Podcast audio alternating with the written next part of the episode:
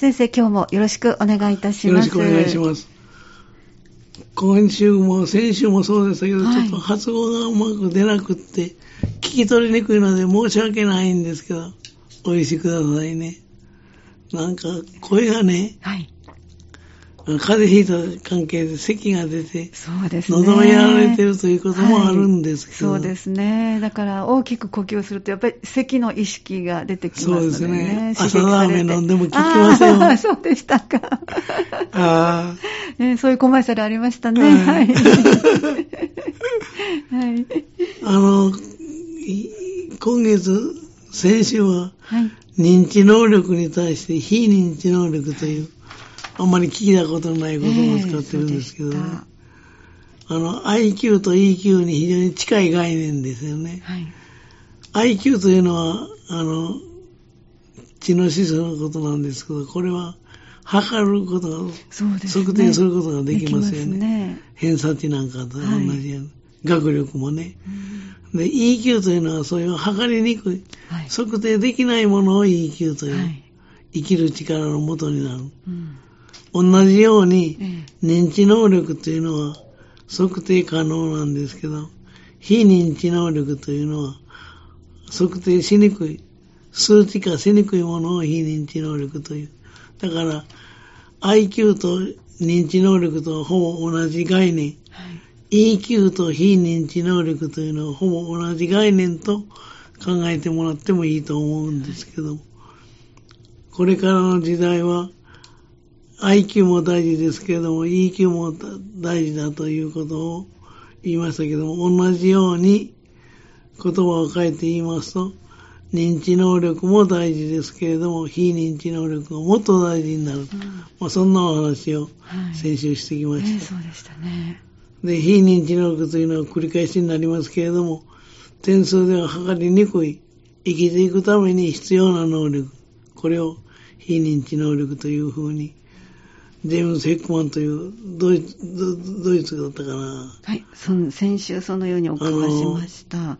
経済学者がね、はい言い出した言葉なんです。はい。で、大体心理学の話をするんですが、経済学者が言った言葉を取り上げるというのはね私はまた珍しい。そうですね。しかし、非認知能力というのは、心理学でも通用する言葉ですからね、使ってるんですけどね。で、まあ、この非認知能力が非常に大事である。非認知能力というのは、繰り返しになりますが、協調性とか、コミュニケーション力とか、好奇心とか、誠実さとか、頑張る力とか、自制心とか、熱意とか、意欲とか、まあ、いろんなはい。ものを含めて、この非認知能力というんですけど、それを育てる、それを育むにはどうしたらいい？ね、ぜひ知りたいところですね。いう。ですよねはい。非認知能力の育て方というかな。はい。でこれは前にもね、先月か先々月のお話ししましたけど、自己肯定感とか自己効力感、あるいは自主性とか主体性を育てるのに、うんどうしたらいいかというお話をします。親の接し方がね、それとほぼ同じ内容なんです。ああ。非認知能力の育て方も伸ばし方も、基本的にはほとんど変わらないと言ってもいいと思うんです。あはい。まずその学校とか社会で必要となる非認知能力を高めるためには、保護者が子供のためにできることについて、うん。いくつか話してみたいと思うんですけど、一つはね、はい。子供が興味を持ったことを積極的に応援してやることです。はい。子供自身が興味を持ったことを楽しんで取り組んでいることをどんどん応援してあげると、非認知能力がアップすると言われてるんですね。うん。ところが危ないからやと、あるいは時間がないからや、うんやめましょうといったような理由で、ええやりたがっていることを静止しないようにすることが、まあう、ん危険なことはやめた方がいいと思う。はい。危険が許す限り、危険が許す限り、危険でない限り、はい。少々の危険があってもすることも大事だと思うんですようね。ん危険を回避しながら生きていくためには、い危険を回避しながらやっていくことがたくさんありますからね、実際はね。ええ。やり方さえこう守れば、そうですね。例えば包丁の持ち方なんかね、ね。よく言われてますね、この手とかね、言われてますから。あれは実際に訓練しないとえね、え。実際やってみないとね、はい。包丁の持ち方なんか、そうですね。言葉で聞いただけではできませんから、はいそうですね。危ないけどやらすということが大事、はいそれから、要するに子供の興味を持ったことは積極的に応援してやる。はい。それから二つ目はね、はい。子供自身が決めるという経験をなんかできるだけさせるこはい。と。例えば自分で決めるとか自分で選択するという経験が子供の非認知能力を高めるんです。あなるほど、ね。ですからマロロちゃんならどうしたいとかね、えああ、マロロちゃんならどっちを選んだらいいか、いいと思うかなというように、えうん。問いかけによってできるだけ多くの場面で子供の自身に物事を決めさせることが大事。はこれが大事だと言われております。自分に決定権があることで子供は大切にされているということもわかりますあ。しう、ん自己肯定感も高まる。こういうこと。まあいろんな意味ではい。自分で決めさせるということは、うん責任を取るという意味も、そうですね。最終的にはそうですね。できますしね。えで、失敗しても叱らないこと。要するに、失敗しても前向きな声でそのサポートするというのが、支えることが大事です。で子供に限らずうまくできなかったり失敗したりすることは誰にでもありますよねそうです。ね。そんな時に子供を責めたり叱ったり、そういう、まあ、がっかりしたような態度を取るのは好ましくないということ。はいでじゃあ叱らないまでもがっかりしないということもあるんですね。もう一回やってみたらどうとかね、あはいこうしたらうまくいくかもしれないよというふうに、は前向きなサジェッションを与えるということが大事、うん大事ですね。で子供の挑戦しようという気持ちを、もう一遍やってみようという気持ちを盛り立てるというのがサポートすることが非常に大事だと言われております。それから、四つ目はね、頑張っているプロセスをあ褒めることです。はい。褒めることが子供の自己肯定感を高めることは当たり前のことですよね。はい。で、単にあんたよく頑張るねといった褒め言葉だけでは子供はうまく伝わらないこともありますので、結果だけを褒めるんではなしに、結果に至るまでのププロセスの頑張りを褒める。うんこういうふうに頑張ったことが良かったんじゃないという。はい。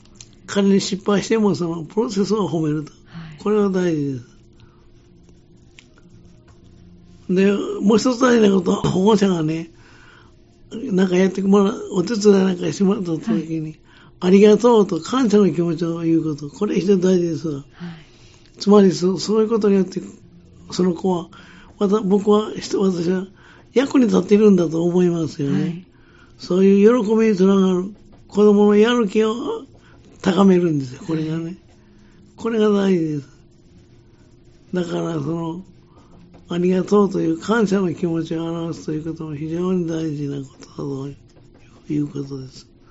で、積極的な子供の非の非認知能力を育てる、高める育て方として、繰り返しますと、4つ挙げましたけど、はい子供が興味を持ったことは積極的に応援する。え子供自身が決める機会をできるだけ多く作る。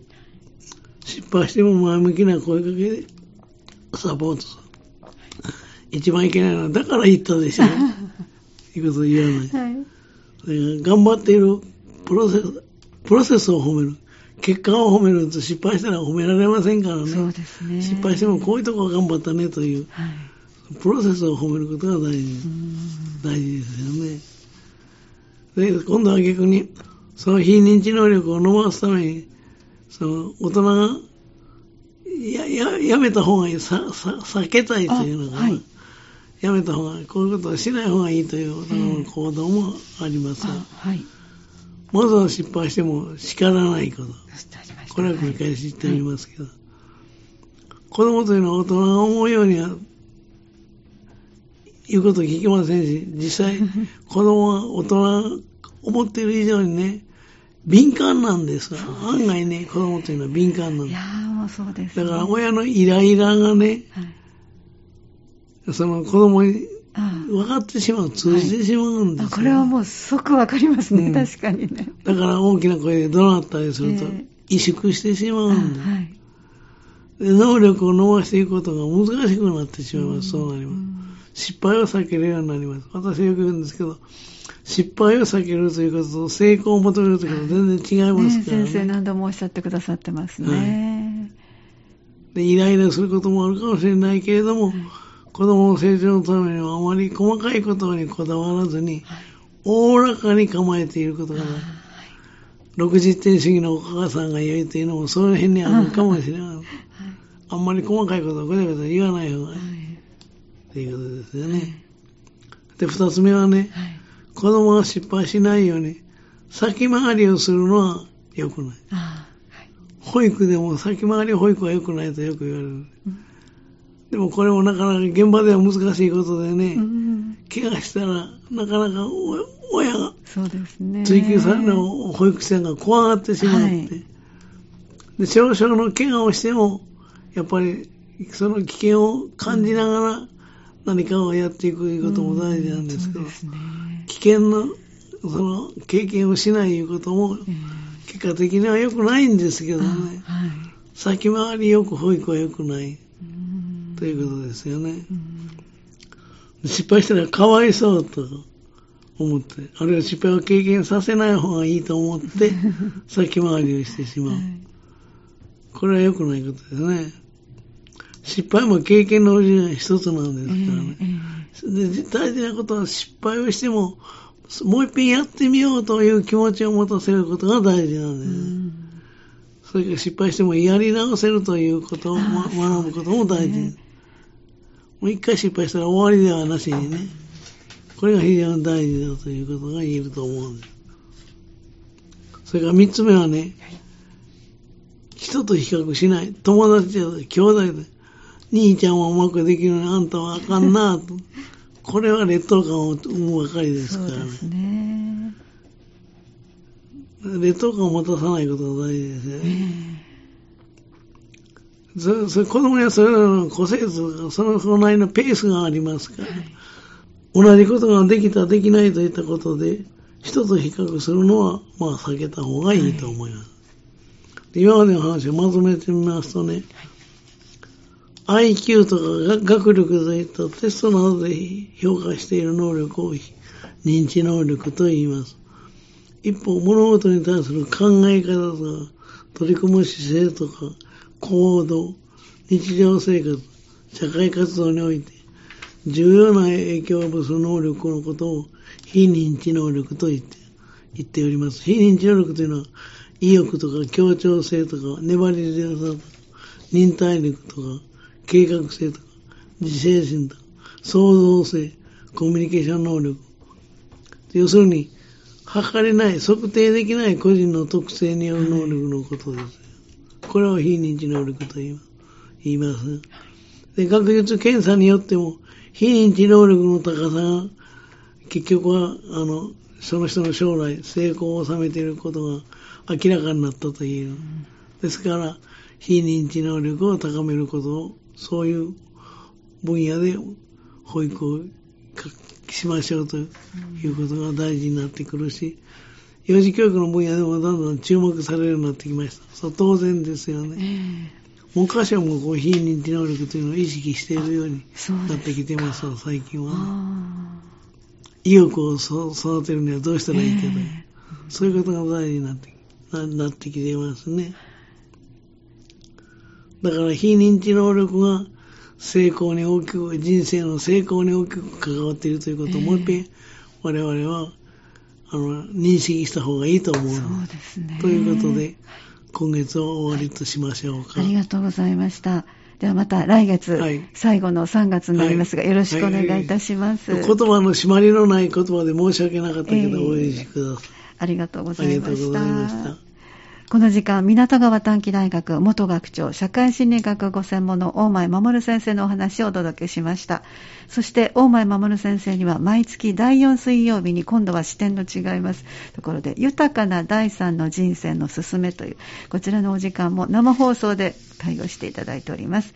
えー、今週、今月は2月28日、今週の水曜日3時10分からお話をいただきます。こちらもぜひお聞きください。家族エトセトラの時間でした。